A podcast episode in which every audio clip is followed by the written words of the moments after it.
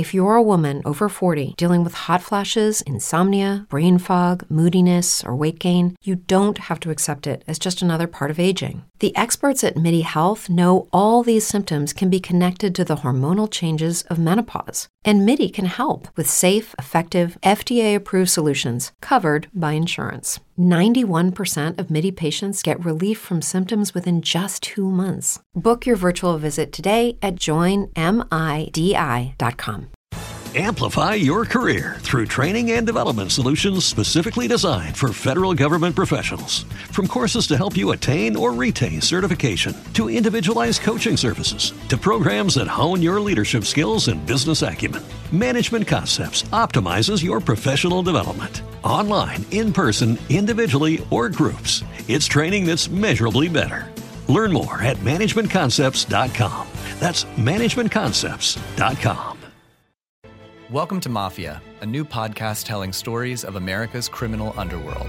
Gotti assumed the position of head of the Gambino family. And using the name Donnie Brasco, I was able to infiltrate the uh, Bonanno uh, crime family in New York City. Bugsy Siegel is an American mob legend. One man changed the whole texture and landscape of crime in America. Listen to Mafia every Wednesday on Apple Podcasts or wherever you get your favorite shows. Five, four, three, two, one. Cue music. This is Movies First with Alex First and Chris Coleman. Welcome to Movies First, and it is getting peri- perilously close to that time of year where Alex First and I are going to be talking about movies that, well, may get a bit of Oscar buzz. This one, I've heard suggestions all through its production that it's going to be one of those movies. It is called The Founder. Alex, first, tell us more. Well, who would have thought that the formation of McDonald's would actually make for such an eye catching yarn? Because as it's told here, Chris, it's a forceful drama telling the story of how Ray Kroc, the salesman from Illinois, met Mac and Dick McDonald, who were running a burger operation in Southern California in the 1950s.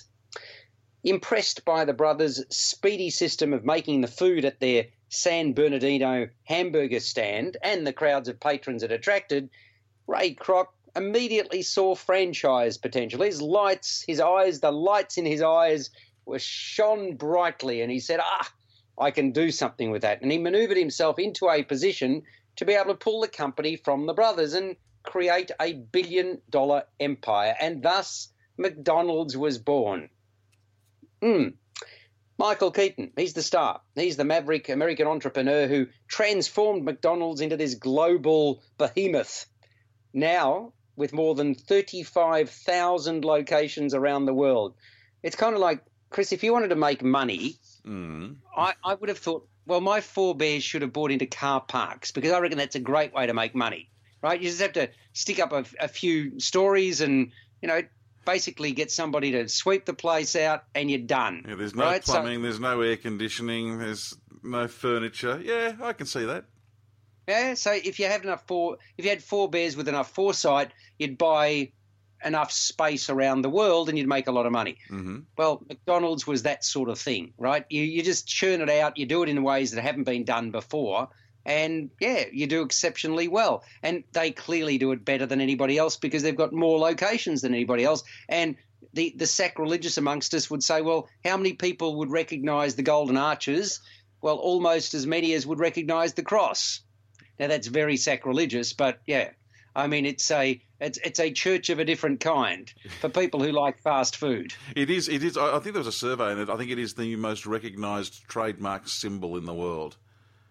It's very. It, it's- I mean, it's very simple, but it's very. It stands out. It's quite brilliant in many respects because the colours are eye catching too. I reckon. Yeah, well, red and But- yellow are the two most uh, uh, uh, studies have shown that they are the most uh, eye-catching colours. They've done a lot right in terms of marketing. The quality of the food and, and, and the ethics of all that, I guess, is another question. But what about the story? Yeah, well, look, let's let's go into some of the the sort of stars of the piece first. And Dick Offerman and John Carroll Lynch are Dick and Mac, the McDonald brothers, the innovative pair whose assembly line brought industrial efficiency to the preparation of their limited menu. burgers, fries, shakes, and at the time sodas. So we're talking about quite a dynamic period in post war America. People were time strapped, they were clamoring for speed. It also stars Laura Dern as Kroc's first wife, Ethel, who's treated pretty badly.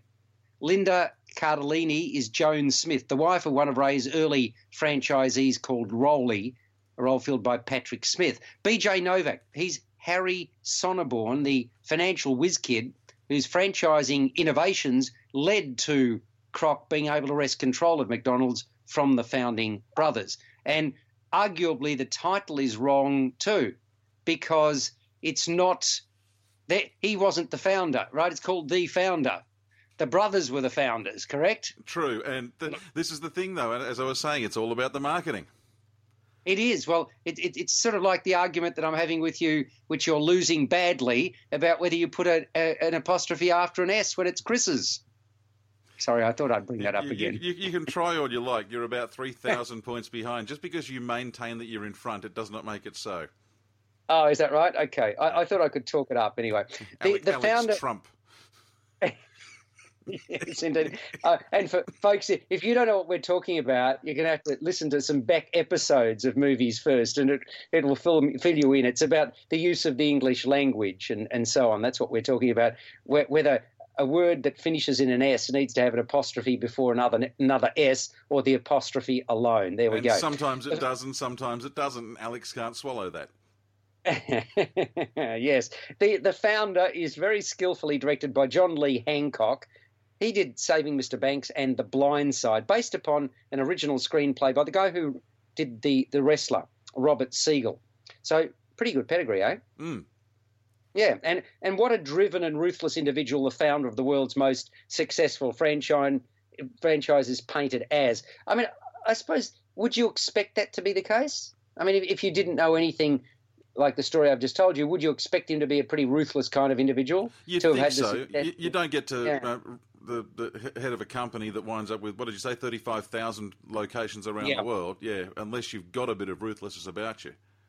Yeah, valid. And and Keaton plays Kroc as this take no prisoners, super slick salesman. And the, the, the, he does it hard. He, he doesn't sort of automatically have success. That's part and parcel of this story.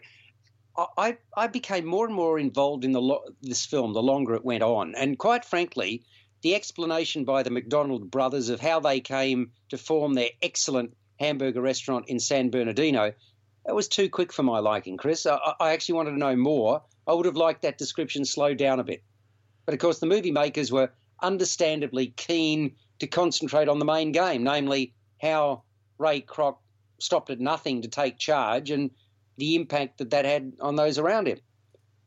What's what's happened to Michael Keaton? I mean, he, he did Beetlejuice all those years ago, which I thought was terrific, a lot of fun. It's a fun movie. Did a lot of lightweight stuff, like so, so working class man, uh, and uh, what's the one where there was where there wound up being a thousand copies of him?